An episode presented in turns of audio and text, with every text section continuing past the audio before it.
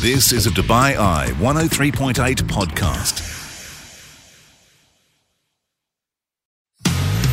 You're listening to the UAE's number one talk radio station. This is Afternoons on Dubai Eye 103.8. I'm Helen Farmer. You are listening to Afternoons with me, Helen Farmer. On today's show, we were talking about how to overcome imposter syndrome. You might be surprised just how many people struggle with this, even those in successful, high profile, high achieving roles. But how can you overcome it? Speaking to certified emotional intelligence coach Dr. Beatrice Frank-Fahle with her insights and taking your questions too. Also in conversation with not one but two surgeons, one specialising in orthopaedics and an award winning heart surgeon who's performed more than 10,000 operations.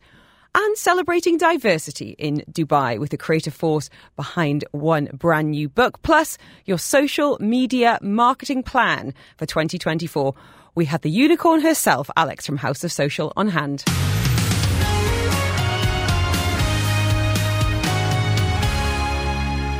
We're talking about how emotional intelligence can help you overcome feelings of inadequacy. Imposter syndrome, it's been bandied around, but what does it mean and how can it affect us? How can it hold us back?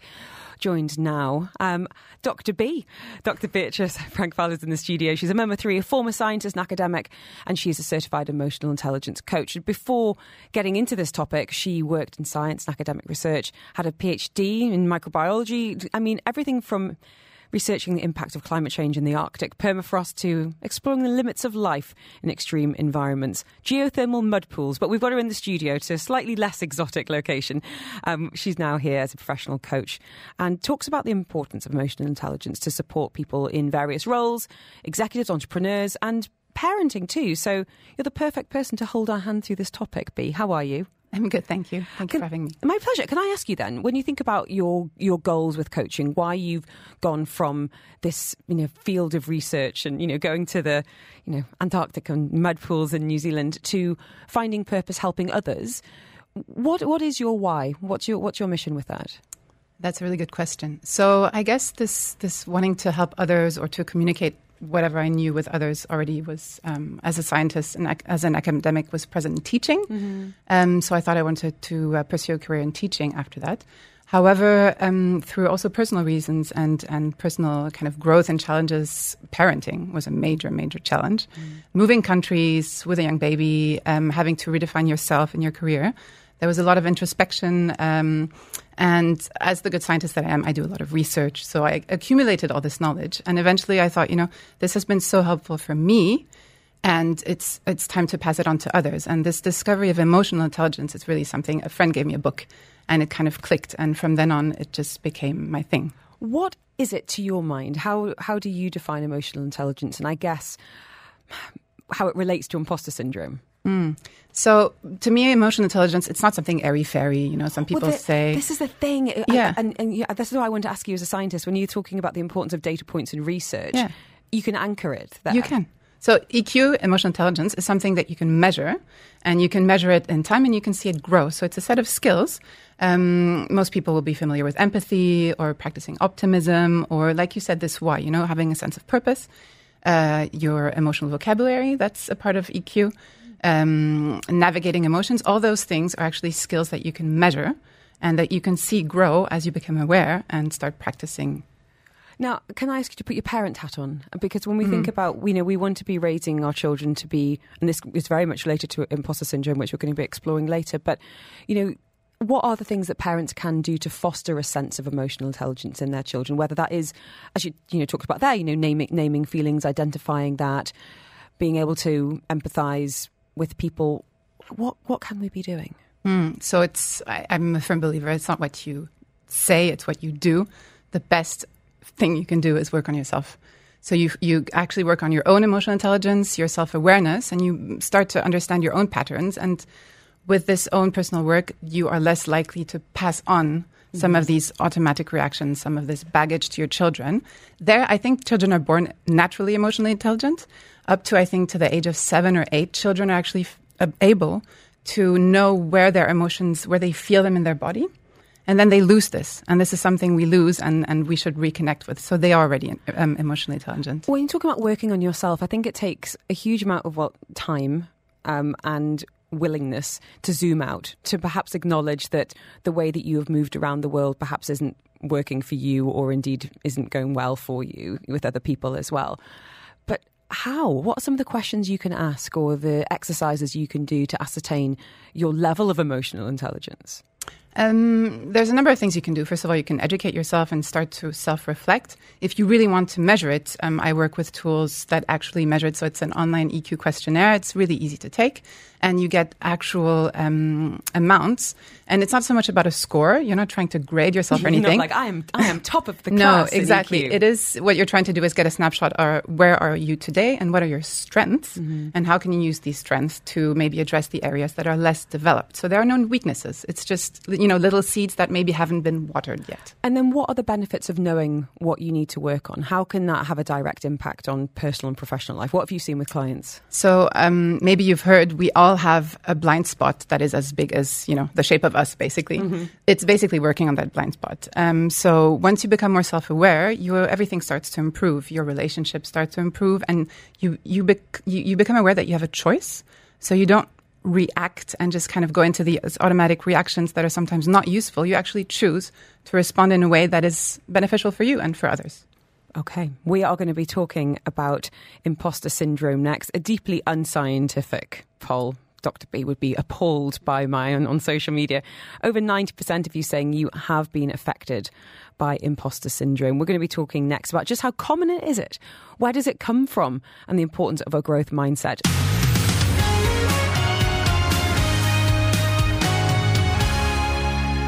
Delving into imposter syndrome this hour about how cultivating your emotional intelligence can help you overcome the feelings of inadequacy that so many of us, judging by the text line and polls and well, what the data says, which we're going to be exploring next, so many of us suffer from.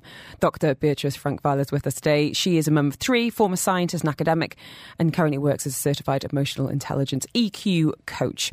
So, can I, when we're talking about imposter syndrome, what exactly do we mean by it? Can we nail it down? Yes, so imposter syndrome is basically this feeling that you are not qualified for something, that you're a fraud and you're going to be found out despite proof, evidence of the contrary, despite high qualifications, a lot of achievements. You know, there's no external reason, but there's this, this nagging feeling on the inside. There's been a mistake. I'm not supposed to be here, and they're going to find out very soon. So, how does that manifest in terms of behaviours? Is it something you could recognise in someone else, or is it very much an internal thing that you know you might never share with anybody? Well, that's the interesting thing. So, if I can give you two examples that will probably surprise you Maya Angelou, she published 11 books. She's won multiple prestigious awards, and she described herself as I've run a game on everybody, and they're going to find me out. Oh, it's gave me goosebumps. And Albert Einstein, I mean, Albert Einstein, for me as a scientist, you know, the, one of the fathers of modern physics, said um, he described himself as an involuntary swindler whose work didn't deserve as much attention as it had received. Wow. So, clearly, no one is immune to this. no one is immune to it, and that's the interesting thing. I mean, you took a informal poll. There have been some um, proper scientific studies done on this, and it was the um, a, a journal of behavioral science who basically said at least seventy percent of people suffer from imposter syndrome at some point in their life. So it's not like an inherent trait; mm-hmm. it's just certain situations arise where you suddenly doubt your abilities. So, are there any genders, cultures, ages, or stages where you might be more prone to this, Beatrice? Yes. So uh, originally it was described as something, uh, phem- a phenomenon. So it was actually, it's not a syndrome. A syndrome makes it sound like you have a disease or something is wrong. It's not. It's more a phenomenon that was first described by two um, clinical um, psychologists, um, Pauline Clance and Suzanne Imes, in a group of women. They were observing their students who were in a really good university, but they kept coming to them and telling them, sharing these feelings of uh, feeling inadequate and like they were not good enough. And maybe even the university had made a mistake, the admissions, in, in letting them in. So, despite their good grades, and they started to see this pattern emerging of these women. So, it was first described as something um, that is that is touching women only, but since then, it's become very clear. It goes across all genders, races, you know, backgrounds, and it's usually more prevalent in high achievers. So, in academics or people in high performance jobs. here I am surrounded by buttons going, I don't really know what many of these do. probably, probably other people that should be sitting here who know what they do. Um, have you been affected by imposter syndrome? That's just going, yes, yes, yes. One saying, of course, several situations and jobs. Um, I want to ask how this kind of, where it comes from really. And that was interesting. I was listening to a podcast with Katherine Ryan, the comedian, the other day, and she was talking about where her sense of confidence comes from. And she said that she was raised in her mum, literally every situation they found themselves in, you know, you could do that job. You could do that if you wanted to. If you worked hard enough, that could be you. And it was instilled in her from a very early age that nothing was beyond her capabilities and that she belonged in every single room that she decided to put herself in. So, you know, with as, as parents, do we have a role to play there? And is it ever too late? Absolutely. So uh, there is um, the, the, your childhood, the where you grew up, and then what environment plays a big role. Because if your worth was somehow tied to your academic performance or to any kind of performance, then you have, you know, it's a bit this fixed mindset of I am only worthy when I perform, when I have high scores, high grades. Um, whereas if you're brought up in, in more of a, a, growth mindset environment, then you rely on some intrinsic qualities that will always be there to tackle a challenge, no matter how big. So it's really about um, where was the emphasis put on. And, and like you said, this question of confidence, confidence plays a big role um, within imposter syndrome, but it's not the only thing. So there's an internal bit. There's an external bit as well that we can see later, and there's um, it ties also to kind of your sense of purpose. Okay. When you said growth mindset, would you mind explaining what you mean by that? So instead of uh, fixed mindset is, is believing that you know we we're inherently intelligent, for example, or not, and things cannot change. So things are fixed. So I'm like I'm I'm a terrible singer, for example, or I'm an amazing singer, but then one day I go to a concert and I hit a horrible note, and that's the end, and that shoots my confidence down because I'm no longer an amazing singer, and it shakes your so, sense of identity. Yes, and, okay. and resilience is a really really big piece here because growth mindset gives you this resilience. It's basically this this understanding that every time you stumble and every challenge helps you grow. So failure is not an op- uh, not it's not failure is not an option. On the mm-hmm. contrary, failure is a, it's a lesson. Do you ever listen to the How to Fail podcast? Um, sometimes, oh, okay. and yeah, it's, I think that's I think that's really important because what Elizabeth Day does with that podcast is she puts people of note, people like you know modern day, you know Albert Einstein's and you know celebrities, people in the public eye who I think most people go, oh my goodness they are so successful. How could they have ever had any sense of self doubt? And it examines the three failures in their life and what they've learned from them. And the kind of the tagline is, you know, failing teaches us how to succeed better. Exactly. But that's a big lesson. I think that comes with a bit of maturity as well to realize that. It does. So with growth mindset, is it a case of, and it's not about being so naive to go, I, you know, I can't do that yet about everything. Mm. You hmm. know, like, like, I'm not an astronaut yet. Um, but this idea of things are possible and with hard work, with dedication, with support, with help, things are more possible. Yeah, absolutely. All right, we've got lots to talk about this afternoon. Lots of questions coming in on this. We've had message saying, "What do you call when you feel like you're underappreciated and you deserve more, but the environment's not helping you in those circumstances?" We've had a message about um, saying, "Good timing. I've been invited to apply for a promotion with a 30% pay increase, but genuinely don't feel like I'm capable." Worry that if I apply and don't get it, my professional reputation will be ruined along with my confidence. Um, so I wanted to ask you about obviously that parenthood piece, but it is 2024. What about social media? How does that contribute to this idea of feeling like an imposter or that not good enough mentality, P? Mm, so it's funny because it reminds me of something you had said in a previous show. I think that people, we see our insides, but we judge or we compare ourselves ourselves to other people's outsides. Yeah. So it's about this highlight reel, right? Absolutely. We're constantly bombarded with images of people, you know, having a great time, succeeding, the best parenting experts, the best career experts. LinkedIn. LinkedIn, Instagram, Facebook, everywhere. I mean, TED Talks even and YouTube. And and it either gives you a boost and a confidence or it can make you feel like well, I'm completely inadequate because I'm far from this, and mm-hmm. it's it's not representative of real life. So we don't show the hard bits, and people don't talk about the hard bits. People don't talk about. I feel like a total failure sometimes, even though I have a successful business and I'm well known, and you know everybody mm-hmm. actually at some point in their life is going to feel like an imposter. So and let's actually, show it more. We should show it more because that's where the real connection happens with people, with community. It's where the real growth comes from mm. as well. Message asking Is there a connection between having imposter syndrome and being humble? Interesting. We're going to come to that. Dr. Bish is with us today.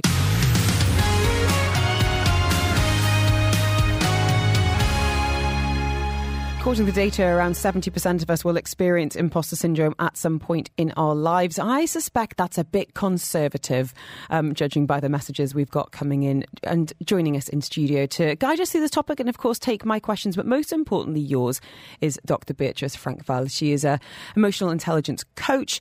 She's got a PhD in microbiology and takes, as you'd expect, a scientific approach to dealing with this and helping with this. We've had messages asking about how much coaching is needed, about all sorts of different takes and questions. Should we go to the text line? Yes, please. Okay. Um, a message from Melissa saying, um, I think imposter syndrome is the flight response and the body producing adrenaline. So, what do you know about the physiology of it? Yeah, so that makes sense. When you, it's basically feeling like there's an imminent threat, right? Somebody is going to find out that I don't belong here. I'm an imposter. And this um, pushes your body in this flight, fight, or freeze response, and it pumps all sorts of things to your body, adrenaline, cortisol, and it, it you know, it makes you basically like stand there and flutter, and, and it's not very productive. Mm-hmm. Um, so it's something that you first have to kind of disengage from. You have to calm your nervous system down from, and basically challenge your thoughts because imposter syndrome is something that's you know it's your mind um, giving you faulty messages uh, as to what your capabilities are. So first step would definitely be addressing this, seeing it as, you know, this this nervous system response, calming down your nervous system, and then challenging the thoughts that triggered this fight, flight, or flight. Maybe one of these messages we can kind of walk through as an example, because I don't know if you ever listen or read to uh, Mo Gawdat. He talks about the voice he has in his head. He's he calls her Becky, but it helps him disengage from when these ideas, these thoughts that you know Becky is feeding into his brain are not helpful. He can be like, "Shut up, Becky. That's mm. not true," or "This isn't helping me right now. I'll come to this later." And I love this idea of kind of calling it out. Absolutely. Uh, using the facts. Okay, so no name on this message um, saying, Hi both, hoping to get some tips on curtailing my new job anxiety. It's a step up. Uh, fewer hours, but more money. So it's a no brainer, but I'm really nervous. New job, new place, new people. I'm too anxious to, um, to take it all in. Suffering from the dreaded imposter syndrome despite getting the job and definitely having the qualifications. Any help would be greatly appreciated. Oh, the first day nerves. It's so oh hard. god, it is. horrendous. It's awful. So there are two things I think that you can start by doing that are very efficient. Number one is be really honest and objective with your achievements, and if it's hard for you, if you can't really list all these things, you know, there's this I am remarkable incentive from Google where they make you list all the things you've ever achieved and then read them to other people. And other people are like, wow, this is amazing. Your normal is somebody else's amazing. So if you cannot, you know, come up with, with the, the amazing things that you've done to have that job, to achieve that job, then ask somebody else, a loved one, uh, a sibling or a best friend or your, your significant other, and let them write down all the things that you're amazing at because seeing it and, and hearing it from somebody else is really helpful. And the second thing is f- talk to people and find mentors who will open up about this feeling like an imposter because everybody does. It doesn't matter the position you're in. Having somebody in a higher position open up, a mentor saying, "Well, you know, I have the same thoughts and I just choose not to listen to them." It's it's just incredibly validating. I think that's such a lovely idea about I am remarkable because we're so busy, we're so fast paced, you know, whether it is, you know, a goal, a job, a salary, a child, a weight, you know, whatever your your goal is, when we get there, we're often so quick to rush on to the next thing and don't actually acknowledge yeah. the joy in what we've achieved and everything, yeah. the hard work that's gone into it. We're just, you know, straight off. So, on to the next little daily list might be quite useful about yeah. what we've done. Um, a message um, here, no name on it, saying, "Is there a connection between having imposter syndrome and being humble?" I like this distinction. Oh, that's an interesting one. So it's actually two different things. Um, humility comes from somehow the knowledge that we have limited capacities and that sometimes the situation is bigger than what we can, you know, deliver. Mm-hmm. And that's okay. It's just the way it is. And, and, you know, the more we know, the more we don't know. So being humble, usually people who are humble are people who know a lot of things, but they also understand the limits of their knowledge. Mm. We're not all powerful. Um, imposter syndrome is the other way around. You have a lot of abilities, a lot of capabilities, but you underestimate yourself. I think anyone that hasn't got any humility about them is not mm. someone not someone would want around the dinner table. So yeah, I think whereas imposter syndrome very very normal as we're coming to understand from you yeah. know you're talking there about how uh, this affects people in you know, high achieving roles who have been, well, message here, anonymous saying, I'm a dentist. I can't help but feel I'm not good enough to be one. I was getting great grades all the way through uni, great GPA, but found it terribly hard finding a job because I never felt like I'll be capable to work. Afraid of making a mistake, always afraid I won't know something, and don't know how to get out of this mentality. Would you mind speaking to that? Yeah, isn't that interesting? So it sounds like uh, somebody, you know, when when the, your own expectations for yourself are so high and so much higher than anybody else's. Actually, nobody would expect so much from you, but you have this constant weight of your own expectations. Um, it would obviously take a little bit more time to kind of deep dive into where this came from. Is it from your upbringing? Is it from um, you know what kind of recurrent thoughts are going on in your head? Um, is it is it the environment? You know, is it from the inside, from the outside? And then you can kind of take it from there. But what's really, really helpful in those situations is really find a mentor and find somebody Mm. to talk about it and to kind of um, guide you through it. Which leads me to a message here saying, um, question for your doctor. Um, how many sessions of coaching a client would usually be needed to work on something like imposter syndrome? How to contact. If you want to send me EQ on 4001, I will send you uh, Beatrice's details. But I guess, would you mind demystifying what happens Yeah. in coaching? Because I feel like, you know, coaching is a phrase kind of covers all manner of sins and indeed qualifications. Hmm. You know, there's an awful lot of people, and I'm not going to name names, but they wouldn't be on my show who can stick coach in their Instagram bio and, you know, perhaps aren't actually qualified to be giving advice or indeed guiding someone through something quite complicated sometimes. Um, you're obviously certified emotional intelligence coach, but for people who are like, actually, this is something I think is holding me back. Would you mind telling us about uh, maybe the process? How, how many, how many, how many sessions and what might happen in them? So it's hard to say exactly because every person is different and depends on the problem. Some people are done in a session because they just needed that brainstorm and then they're gone. On average, five to six sessions. 10 is usually the maximum. It's not like therapy where you go for a long time because you have so much to work through. The goal of coaching is kind of to equip the person with the tools that they already have, but they kind of have to dig a bit deeper to find these tools. You already have everything in you. You have all the answers and all the keys. And a coach is just there kind of as a mirror to recognize patterns, you know, these thought, thought patterns that emerge, and and to to make you recognize that you are capable, that you have these tools, and then you're off on your own. You don't need a coach anymore. That's that's the point of coaching. You is set them you, free. You set them free. Fly out of the coaching nest. I always ask this with psychologists. I'm like, do when do you ever say you're fixed? Mm. Like, is it a bit like you know a, a dry cleaner saying you can just wash this at home?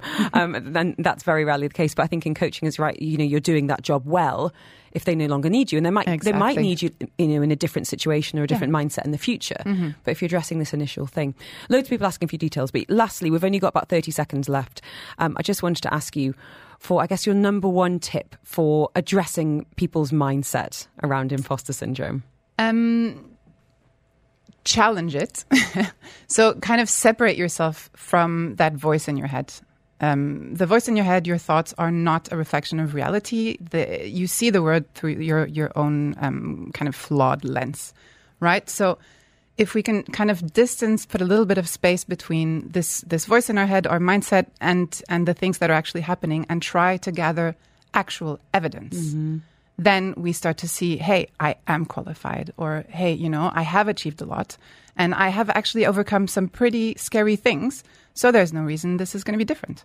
Well said indeed. Thank you so much for your time. Thank you, Helen. Really, really interesting.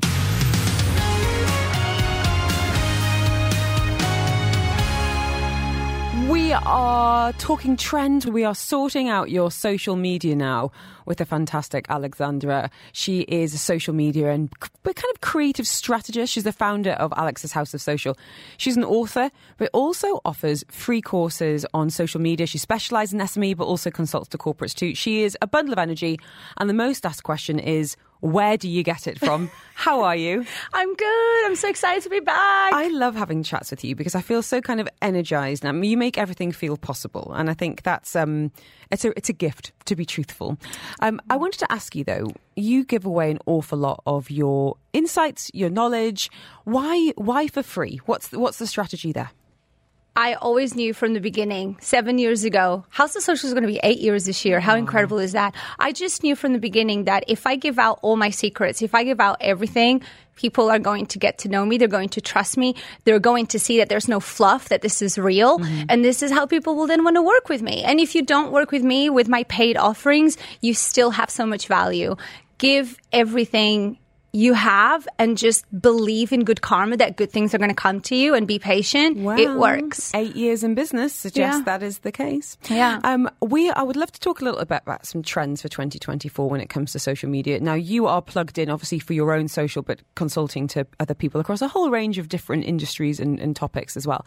What have you identified as things we need to look out for in, in tech, in social media for the year ahead? Yeah. Okay. Especially even for small businesses, the first thing we all need to do is we need to understand that we need to start diversifying our content. We've all, all of us, we've gotten comfortable because it's hard. So once we crack a few formulas, we're like, yes, I'm going to stick with it, right? Because I've cracked it. It's taken so long. So we just get comfortable. What's happening in the landscape of social media right now is we're all getting so tired of the same content formats. How to do this, three steps to that, the same sort of stuff. So there's this overall tiredness that we're all so over the same type of content. So first of all, we've got to get out of that comfortable vo- uh, box. We need to diversify our content formats. We need to try even new content pillars. So Such as what? Where? for example, I had never done a get ready with me video.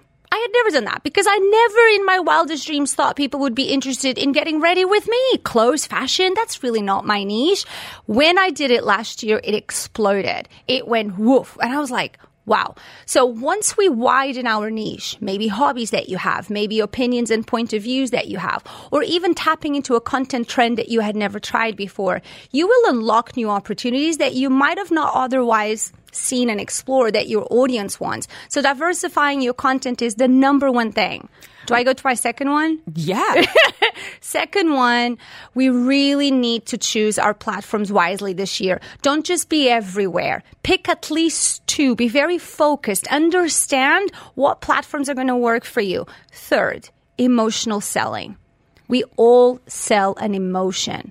Yes, you might be selling a product, a bag, or a service, but what people connect with us for is with our emotions, is with feelings. How it makes you feel. If I am to ask you, Helen, Oh, what no. is maybe one Don't of make me your cry. if I was to ask you what is your favorite brand and you tell me, and then I ask you the following question, why? Hmm. I bet you 99% the answer you're going to give me is based on an emotion because it's make you feel a certain way. That's very true. And that can be to do with making you feel confident, making you feel like you've had a positive interaction with the staff, knowing that you're supporting a small business, you know, all of that. Um, Riz is saying, can she help me crack the algorithm? let's let's make sure we know this once and for all. Let's just forget the algorithm. We cannot win this game. So what we really need to focus on is in our content game, is in our creativity, is really doing what we love. If you want to do a get ready with me video, do it. If you want to do a cooking video, do it. I want you to stay focused and really care about making content that is true to you, that matters to you. We will never be able to win this algorithm game. So you might as well enjoy yourself in the meantime. Enjoy yourself. I think I think that's actually really interesting because a lot of people that I feel like on social media, it all feels a bit laboured and like, oh, I feel like I should be doing this or I should be jumping on this trend, and there's no sense of joy about it, and that. That comes through. Um, we have got Alexandra Maia with us today from House of Social. We had a message on social saying, How do you avoid burnout as a creative small biz owner? We've also had questions about scaling up businesses in 2024.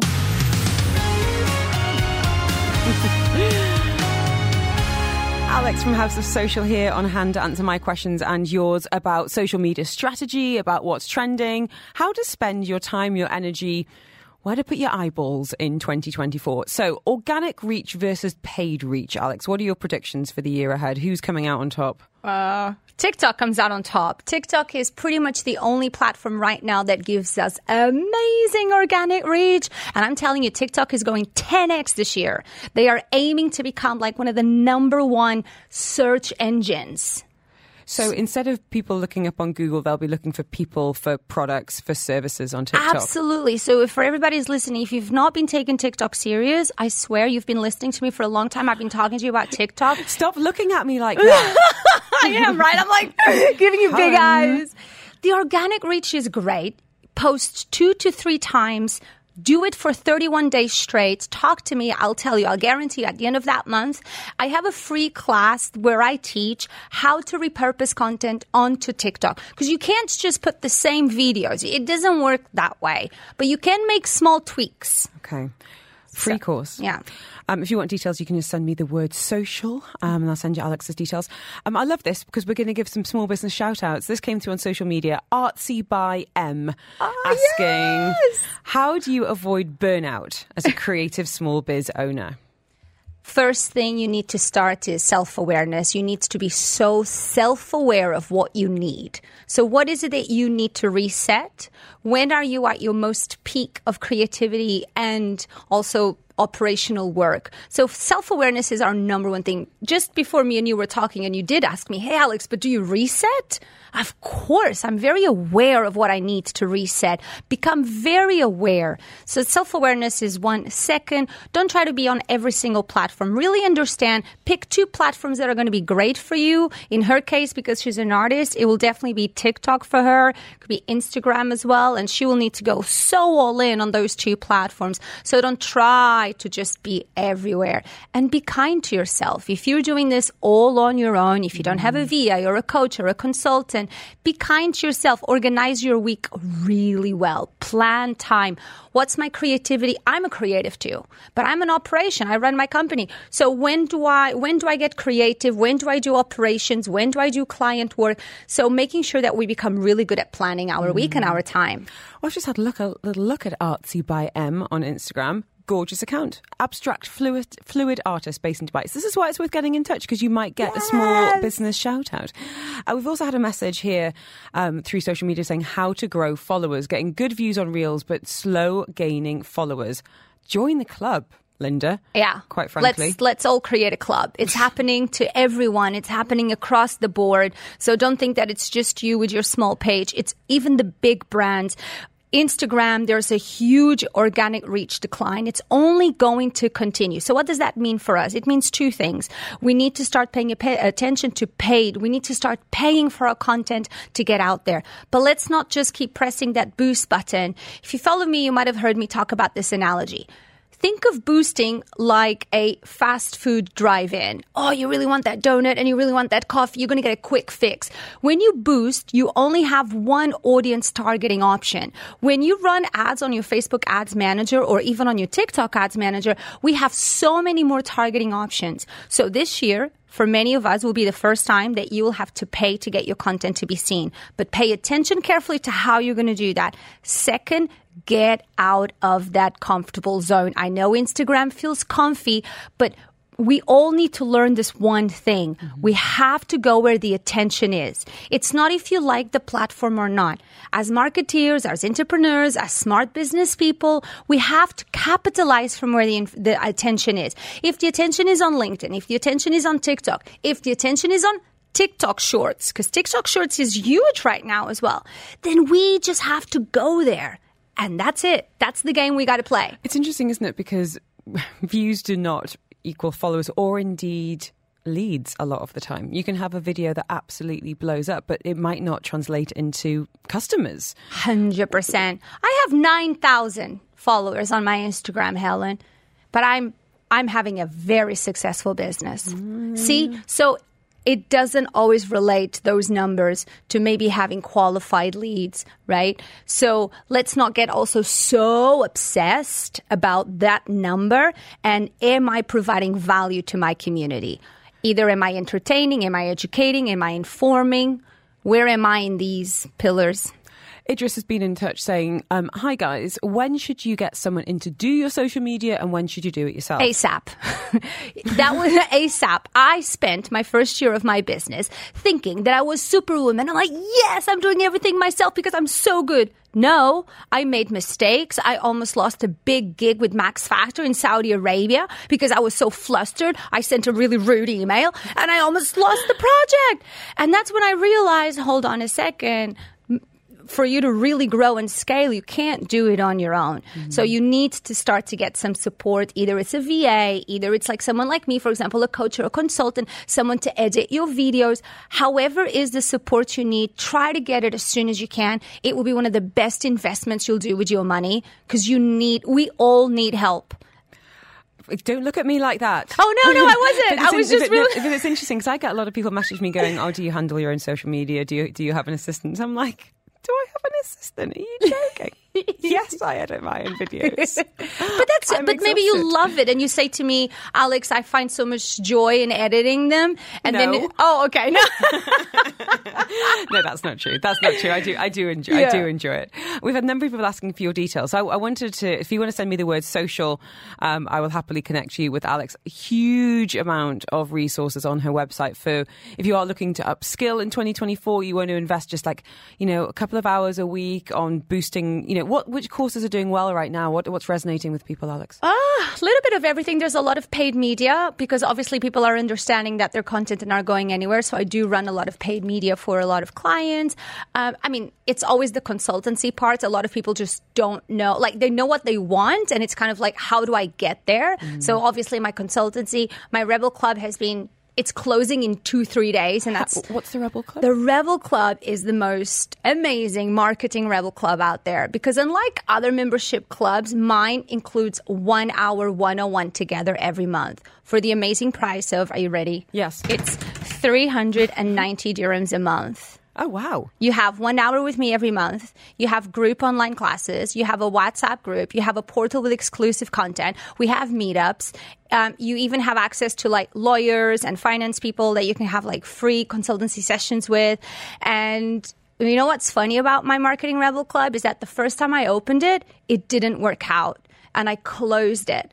And then when I reopened it, it was so successful. And do you find a lot of people connecting amongst themselves Yeah. and that kind of you know Yeah. organic growth and I guess support? I think, Yeah. you know, being a small business owner, I have be- a lot of people- really lonely sometimes. Yeah, I have a lot of people on the group from Saudi, Europe, and one of the things they do, and here, of course, and one of the things they say is like, oh, it's so good to know that there's other people that are going through the same thing because mm-hmm. is lonely. Even I find it to be lonely sometimes. So yeah, there's so much power in community.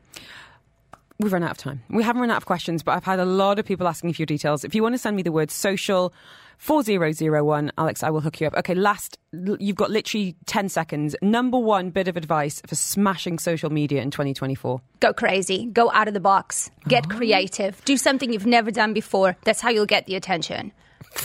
Don't get arrested. yes, you're, don't. you're a star. Thank you so, so much. Oh, We're happy to connect you with Alex if you do want a bit of advice, inspiration, and yes, free information too.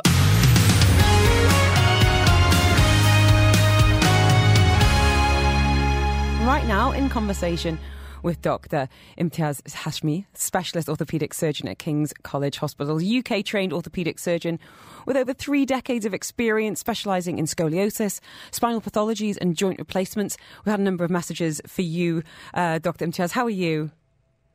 I'm absolutely fine. Good afternoon to Good you and your listeners. Thank you so much. I really appreciate your time. I know how busy you are over at King's, and I wondered what is keeping you busy? What's coming into clinic right now when it comes to orthopaedics? Well, uh, because I'm dealing with spine and orthopedics both, so a lot of cases of spinal problems are presenting in my clinic, and uh, King's College Hospital is obviously a well-known hospital for these kind of pathologies to be treated, and uh, so we get a lot of deformities, spine spinal deformities, chronic backs, disc prolapses. They, in common, uh, people are aware of these words, so that's why I'm using them. And uh, uh, in elderly patients, we get spinal stenosis, which is tightening of the spinal canal, and they are having difficulty in walking and standing for longer periods. And in orthopedics, we have a lot of osteoarthritis of the knee joint and the hip joints. Um, I wanted to ask you because a lot of people get concerned about going to see a doctor such as yourself that it's going to mean immediate surgery, that it's going to mean I'm going to have to go under the knife. How do you, as a specialist orthopedic surgeon, decide when someone needs surgery and what kind of steps can you take before someone gets to that point? Yeah, uh, trust me, surgery is the last thing for doctors also. Good. Uh, surgery is not the first choice, uh, and uh, unless it is indicated life-threatening or limb-threatening situation, uh, then obviously it is it needs to be dealt within time so that it's never too late. But in majority of the cases, in spine and orthopedic cases, surgery is the last option. Thank you. Um, That's good. Very reassuring whole, to hear. Yeah, uh, people people have this idea. I agree with you that uh, doctors are pushing surgery uh, in their normal practices, but uh, I almost disagree completely for this because uh, the answer is we are not trying to push any patient into surgical intervention unless it is essentially needed well, I might come and see you about my knee because there's been a few people around town that want to get me on the table. And we've had a question from Nancy here saying, when people talk about injections for knee pain, what are they talking about and how does it help? I've got osteoarthritis, I'm 52 years old and otherwise healthy. That's from Nancy. Can you help? So there are a couple of different injections you can have in your knee. Would you mind explaining what they might be and how they can help? Okay, there are a couple of injections starting, especially for the knee arthritis. Uh, you get intraarticular steroid injection with painkillers. You get uh, uh, some gel, commonly known as gel, in your knee joint due to osteoarthritis. Then there are other things coming up, is uh, PRPs and stem cells. Uh, they have the different indications. It's not, unfortunately, it's like other fields also when you have got a new hammer in your hand, mm-hmm. every problem seems to be a nail. well so, so uh, there are certain indications. Uh, steroids usually are given for elderly patients where the knee is absolutely uh, stage four osteoarthritic. Mm-hmm. Uh, because of some some reasons they can't go through surgery. It is a temporary thing um, gel is not usually indicated for very advanced osteoarthritis. It is usually uh, for moderate, where the X-ray changes are not much, mm-hmm. but the symptoms are more. Okay. That's where it is indicated. Um, a message here um, saying, can osteoporosis or osteoarthritis, so two two different issues there, be prevented? So, I mean, I know in, in women in particular, especially when you get to, you know, my age, 40s into 50s, 60s and beyond, um, you know, doing weight bearing, you know, things that you can do to certainly delay osteoporosis. But what about osteoarthritis? Can that be prevented as such, doctor? Well, osteoarthritis, who's going to get osteoarthritis is a very difficult answer question to be answered. Uh, but whoever gets it or who has a family history or, uh, you know, has a more tendency towards osteoarthritis, the best thing one can do is keep your muscles toned up. Mm-hmm. Because as you get your osteoarthritis, it, it definitely affects the tone of your muscles around that particular joint. Mm-hmm. So if you keep that toned up, uh, that's how you can delay the process but obviously, you cannot just omit it from your life if, if it has to be done. Yeah, and I say, to- yeah, if it's if it's in your, I mean, speaking personally, I would also recommend not being 40 kilos overweight. You know, losing losing weight's helped me hugely, but I've still got osteoarthritis in my knees. Um, so I wanted to ask you a question that's coming from Grant, and we've only got I've only got a minute, I'm afraid, Dr. Chaz, saying my wife slipped a disc over the weekend, and despite a shopping bag full of meds, she's in agony. Um, is heat or cold useful? And he's asking, how about a TENS machine? So slip disc ouch, uh, the meds aren't touching the pain. Are there any other techniques, anything that um, would be useful for Grant's wife? Okay, uh, just a general point uh, for disc prolapse. First six weeks, unless there is a weakness in the foot, nobody uh, suggests any surgical intervention. Okay, so pain in 80% of the people, they get better within six weeks. Okay, 20% are stuck with the pain, but it doesn't mean 20% needs surgical intervention. Now, uh, TENS machine, physiotherapy, painkillers, they are all to reduce the inflammation, to, you know, uh, the muscles go into reactive spasm because of a disc prolapse that can change the posture of the patient. So, uh, yes, TENS machine can help uh, with all the other modalities of physiotherapy. Thank you so, uh, so much. I hope, really hope that helps, Grant. I'm so sorry we've run out of time, Doctor, but you are there at King's. Um, there were a number of messages we couldn't get to today, so if anyone wants to send me the word doctor, with your permission, Doctor, I'd be happy to share your details so people can seek out some one on one time and attention and expertise. Thank you so much. Sure. Get back to clinic. Thank you. I know how busy you are. Dr. Imtiaz Hashmi speaking to us from King's College Hospital, specialist orthopaedic surgeon. This content is for informational purposes only and does not intend to substitute professional medical advice, diagnosis, or treatment.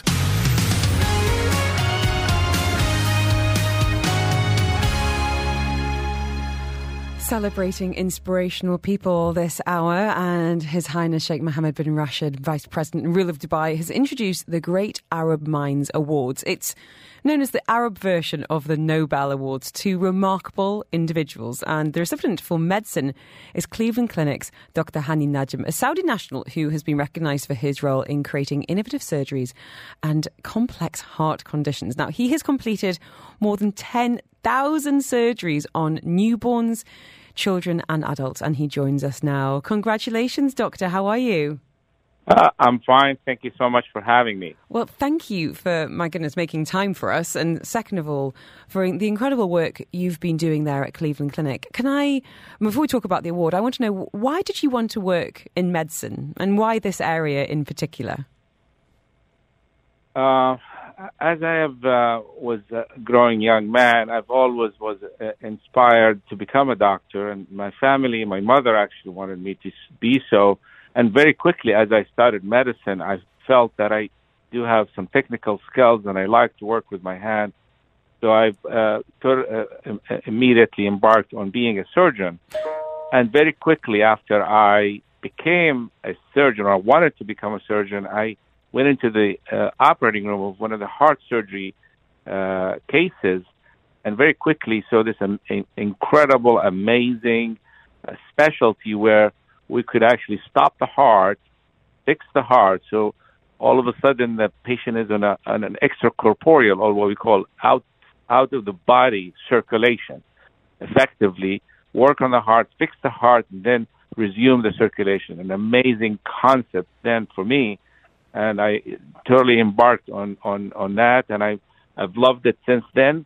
And what happened is when I also started heart surgery, I was uh, basically uh, uh, loving being or doing uh, innovative surgery mm-hmm. as in what we see in congenital heart surgery. So it's a process that I went through from uh, wanting to become a doctor, wanting to become a surgeon, wanting to become a heart surgeon, wanting to become a congenital heart surgeon for defects that are uh, that are uh, affecting babies when they're born, or they can be actually manifesting later on in life. Well, so this is how the process that has come through. It's just incredible. I mean, when we think about life changing, life saving jobs. I mean, heart surgeon has to be has to be top of the list. You know, what or who do you think makes a good surgeon? Are there any particular?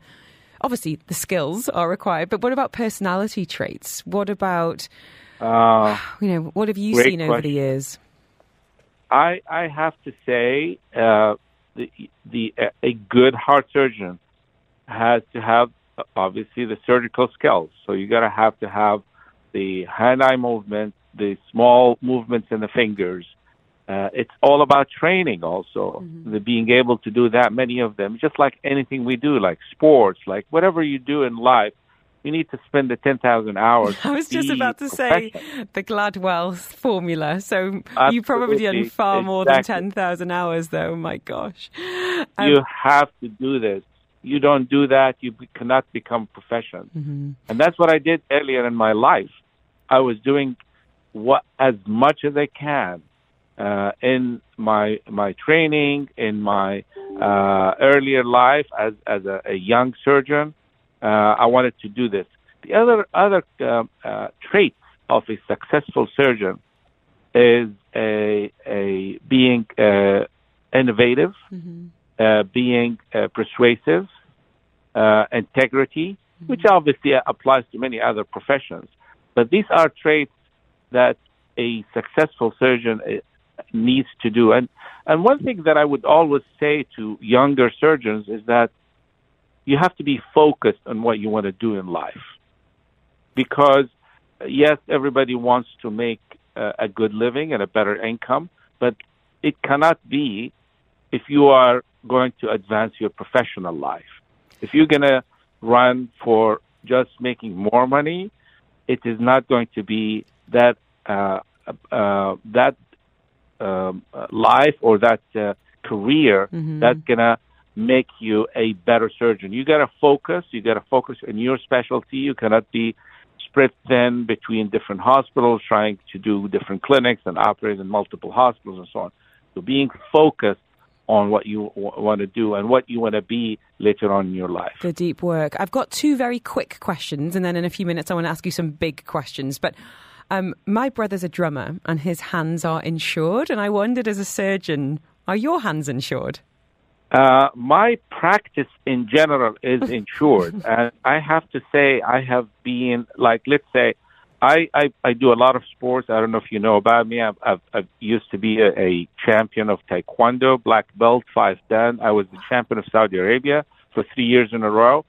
But what I do, I don't let's say play uh, volleyball or basketball because I don't want to injure my my hands.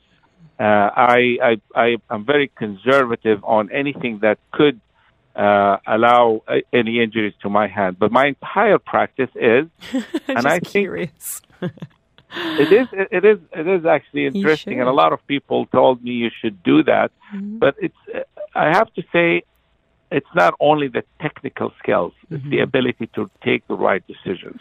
Well, we are in conversation now with Dr. Najm, and we're going to be talking next about, well, what he's well known for working on a fetus still in the womb. He has completed more than 10,000 surgeries and is the recipient of what's being called the Arab version of the Nobel Awards, the Great Arab Minds. He got that for medicine.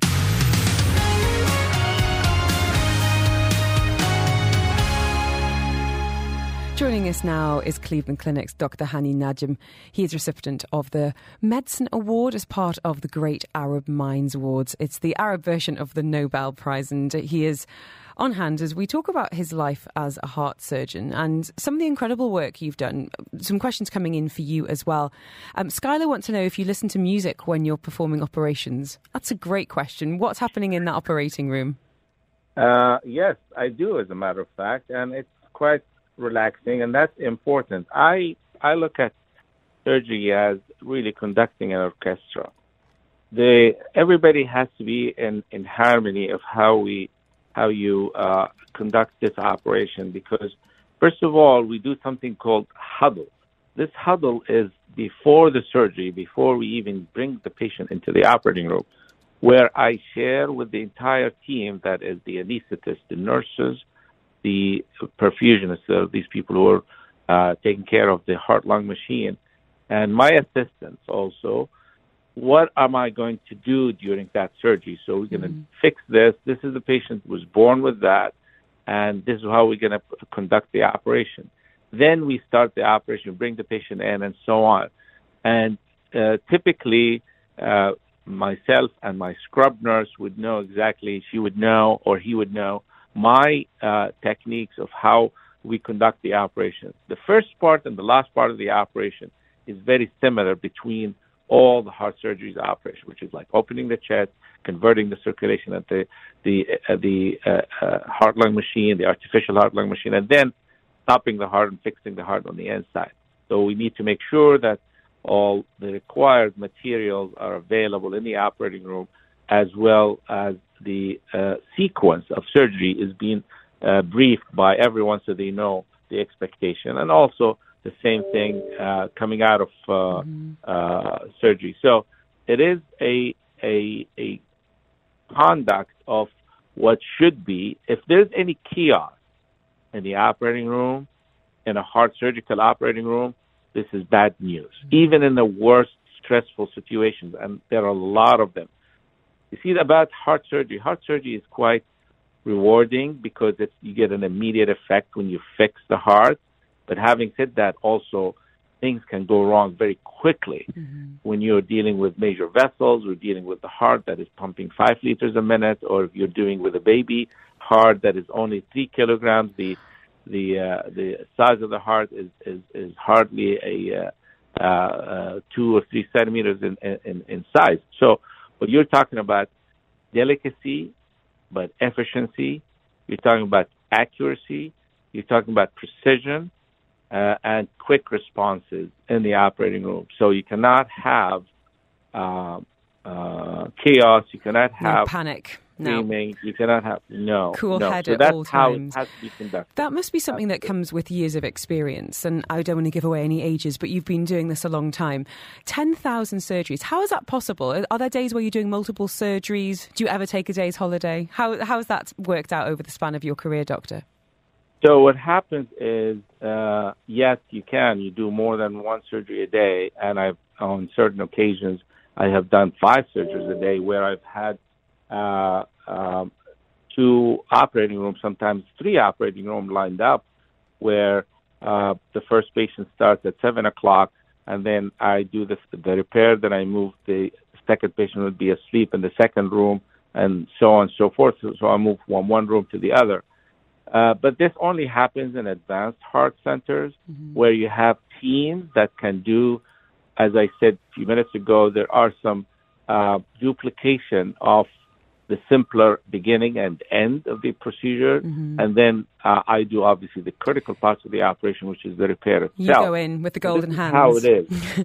um, Rufus has been in touch with the Well, question yeah. saying, How do you handle the emotional and psychological aspects of being a surgeon, including dealing with those challenging situations and, and patient outcomes? What about that emotional side?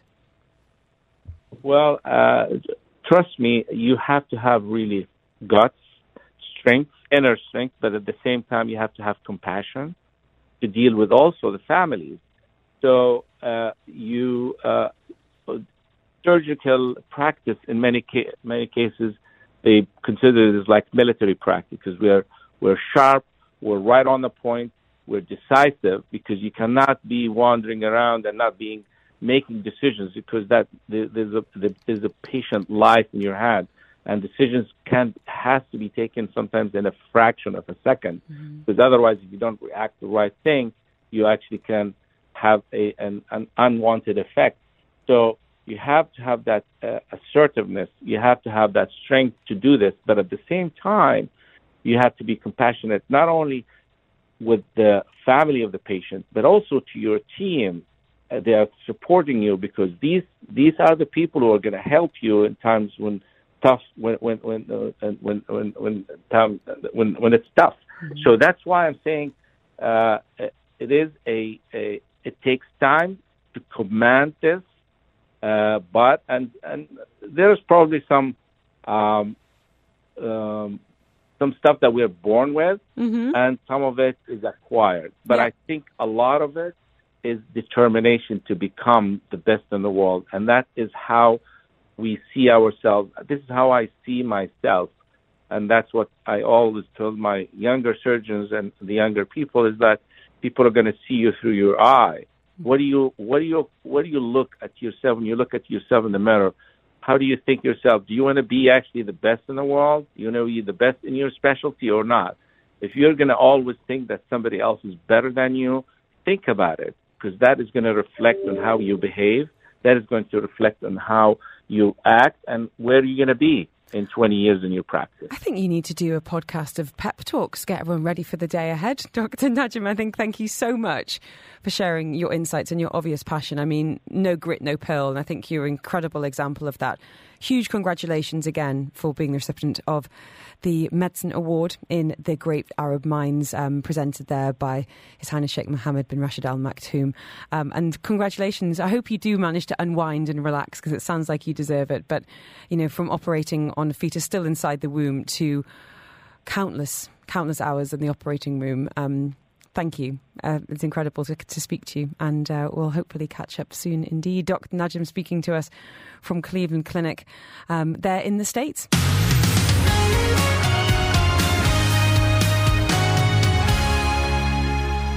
We're celebrating diversity in Dubai in the most beautiful aesthetic way I think I've ever seen. Uh, joining us are the co creators of a brand new book called Dubai is My Home. Olivia and Marie-Jeanne with us in the studio. One writer, one photographer. Olivia studied international penal law and art history in Paris before moving to the States. She's a photojournalist focusing on women's fates during conflict. And she works with French and foreign magazines. And Marie-Jeanne studied French literature at Sorbonne. Uh, her PhD was on literary hoaxes. This is what I want to read. In the 17th century, worked in publishing for decades um, here in the UAE and beyond. Both, thank you so, so much for joining us. Um, the book is absolutely beautiful, as I would expect. Um, Marie-Jeanne, I'd love to start with you in terms mm-hmm. of where the idea came from to bring together the faces, the stories, the heart of the city in one. Well, thank you for having us, Pleasure. and uh, thank you for mentioning the heart of the city because I'd like to think this is exactly what we wanted to show the heart and soul of the city.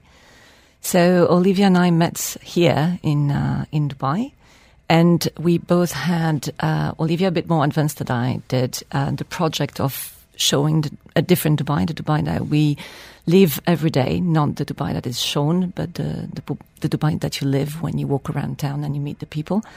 And uh, um, uh, since I moved here, I always wanted to tell that story, but I didn't know how to pinpoint it and go forward with it. Mm-hmm. And by meeting Olivia, who had uh, a project of a photo book about Dubai, and the two unborn project got you know mixed up and uh, went uh, forward together, and it was just the best. I mean, really best collaboration. Yes, Olivia, can I ask you about why this was important to you to communicate this? I don't want to say alternative side to Dubai because it's not, because it's the, it's mm-hmm. very much the reality for uh, you know so many people living here, but what perceptions did you want to address? Um, I think it was more about uh, addressing the Western medias who always have like this Daily Mail. mm-hmm. Not only, uh, but yeah. So the idea was I've been um, in the position of defending Dubai for 12 years now, and so I guess the, the best way to do it is to do it how I know how to do it. To show them. To show them. So when it, I mean, the, the portraits in the book are absolutely beautiful. Um, I wanted to ask you, um, first of all, Marie-Jeanne, about the the curated side of how you chose people that you wanted to feature. How many people are in there, and what was the selection process like? So we have forty portraits in total. We could have gone on forever sure. and do three hundred of them, but then you know it's. um, so the selection, we try to have the city come to us instead of uh, pick and choose and let's say we try to avoid a certain kind of people, not because they're not featureable, not interesting, but because they have been featured many, many times. So we try to avoid the, the, the famous, the you know, the Dubai Fortune 500. This is absolutely not the scope of this book. We try to put the focus on the normal people, normalcy and the mundane and the everyday life. Mm-hmm. So this is how we chose them. And then after a little while, of course, it's a game of puzzle. So you realize you have people from this and that part of the world, of this and that generation, of this and that language, and maybe we should show more of this or that area. So you get a, not a full spectrum of Dubai, but the largest, you know, we could. I think that's really powerful. To, I'm not talking about shunning people who've got their time in the spotlight or they've had the, you know, the covers of the magazines, mm. but to realize that there is magic and you know you said the word mundane there but you know in, in those details and that minutia and understanding, and I, I believe this in life wherever you are and whatever you do, but you can learn something from absolutely everybody you mm. meet. So, what were some of the questions you were asking, and what did you kind of uncover about the city or about people along the way? Well, I uncovered so much, and uh, both Olivia and I have been long-term residents. Uh, Olivia a bit longer than me, and we pride ourselves on being, you know, open and curious. But this project took my curiosity to another level. You know, so many layers and so many communities so many people I, you know, I knew nothing about. And the questions we asked were, was more to focus not on their own story, but on their story with Dubai. It's like, tell me your love story, why you came here, why you stayed, um, mostly, and what happened. Did you had to go back and travel again? You know, the, the, the real story that links you to this city. Um, Olivia, the photos are, of course, beautiful and revealing and real. What was it like to ask people who perhaps A had never posed for photos before Yeah. and B for you to get to the essence of them as a person to, to really tie in with the theme of the book of diversity of, of realness. How do you do that? So we had our little tricks, which was to meet them both together at the same time and ask them where they want to be photographed. So it had to be a place that they dear hold, that have a meaning for them, that they like. So first, so that was the first, um, a first way of knowing something about them. Go on. So where did it take you? And because that's that's a very revealing question as well in terms of what is the context you want to place yourself in. Where were some of the locations that were chosen? Um, Well, the, the, desert, um, sea, beach, um, my first house in Dubai, uh, where I used to bring my kids uh, the playground, uh, where I work sometimes, of course. Um, most of the time, not at home. And that was very interesting. And then the thing was that Marie-Jeanne would interview the person, I would be around, staying quiet, but then I would learn from them. And of course, as you said, like they're not, most of them are not used to be photographed like professionally, you know, with like bulky equipment and flash and stuff. So it was More um, reportage. For them, it was just like a little bit intimidating, probably. But um, I think we're like two nice old ladies, so it, it worked out. Far from it, old. Um, the book itself is, as I said, aesthetically stunning, and it's come Thank together, you. and it's a, it's a it's a real celebration. I mean, from you know the design to for, to the content. What what would you love for it? I guess when you put it out into the world, where would you love it to end up? The hands, the homes, the as you say, kind of come up against some of the attitudes. What's the goal? Well, you know, it was. It's a very simple idea, a very simple project at the at the beginning. We just we didn't invent anything, but right now, now that's here, we would love it to become like the go-to gift or staple to every home here because it's a way to, as Olivia said at the beginning, to mm-hmm. show what we live when we live here, to show what the city is really about, and to you know to give that around you and to give it to people who come and visit, people who leave Dubai after you know having been Dubai resident for many years, people passing by, people who regret having lived in Dubai before, people who've never been in Dubai. It works for everyone. And what did you learn when we were asking some of those questions, some of those themes about what is it about the city that gets under the skin of people who have been here for a long time? Were there any patterns, any answers that came up time and time again? Well- Olivia, if, I'll, I'll come to you first if you Yeah. because I can see you nodding along. Going, yeah.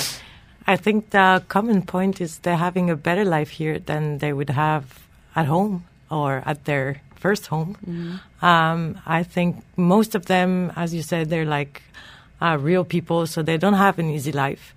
Uh, but I think they get rewarded by, uh, you know, working hard, and they're happy that their kids probably go to like international schools, speak better English than they do. Probably had food from all over the world at age five and like 35, like most of us.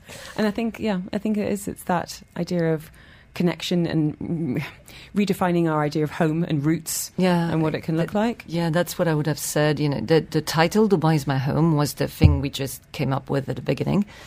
But to our surprise, this is something all the persons we interviewed came back with uh, in our conversation, saying, "Yeah, um, I might, I'll never get the nationality, of course. Or my kids might move, and I might move, but Dubai is my home." It's the difference you do. Um, feel between your roots, where you were born or where you come from, and the home you make. So they all, yeah, they all have roots back home, and they don't feel at home when they go there, but they're still attached. Yeah. And their home is very complicated. Yes, it's very delicate. It's Mm-hmm. not su- it's subtle. It's not black and white. Well, I think it's a really worthy topic for exploration, and you've done it in such a beautiful way. So, huge congratulations. Um, so, we've had a couple of people saying the book is called Dubai is My Home.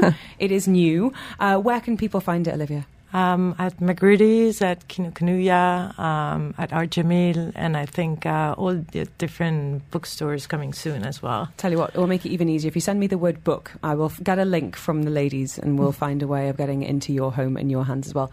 Huge congratulations on the publication. I've got a feeling this is not going to be the last Dubai as our home because, you know, the, ch- the city's so ev- ever changing and evolving. Yeah. There's always a new story to tell, and a new portrait to take. So thank you so, so much, uh, and Olivia, speaking speaking to us.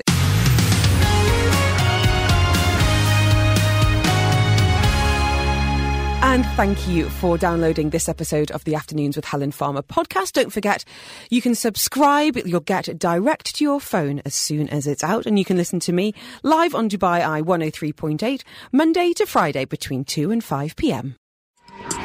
You've been listening to a Dubai Eye 103.8 podcast to enjoy lots more from Dubai Eye in the United Arab Emirates, just go to DubaiEye1038.com or find them wherever you normally get your podcasts.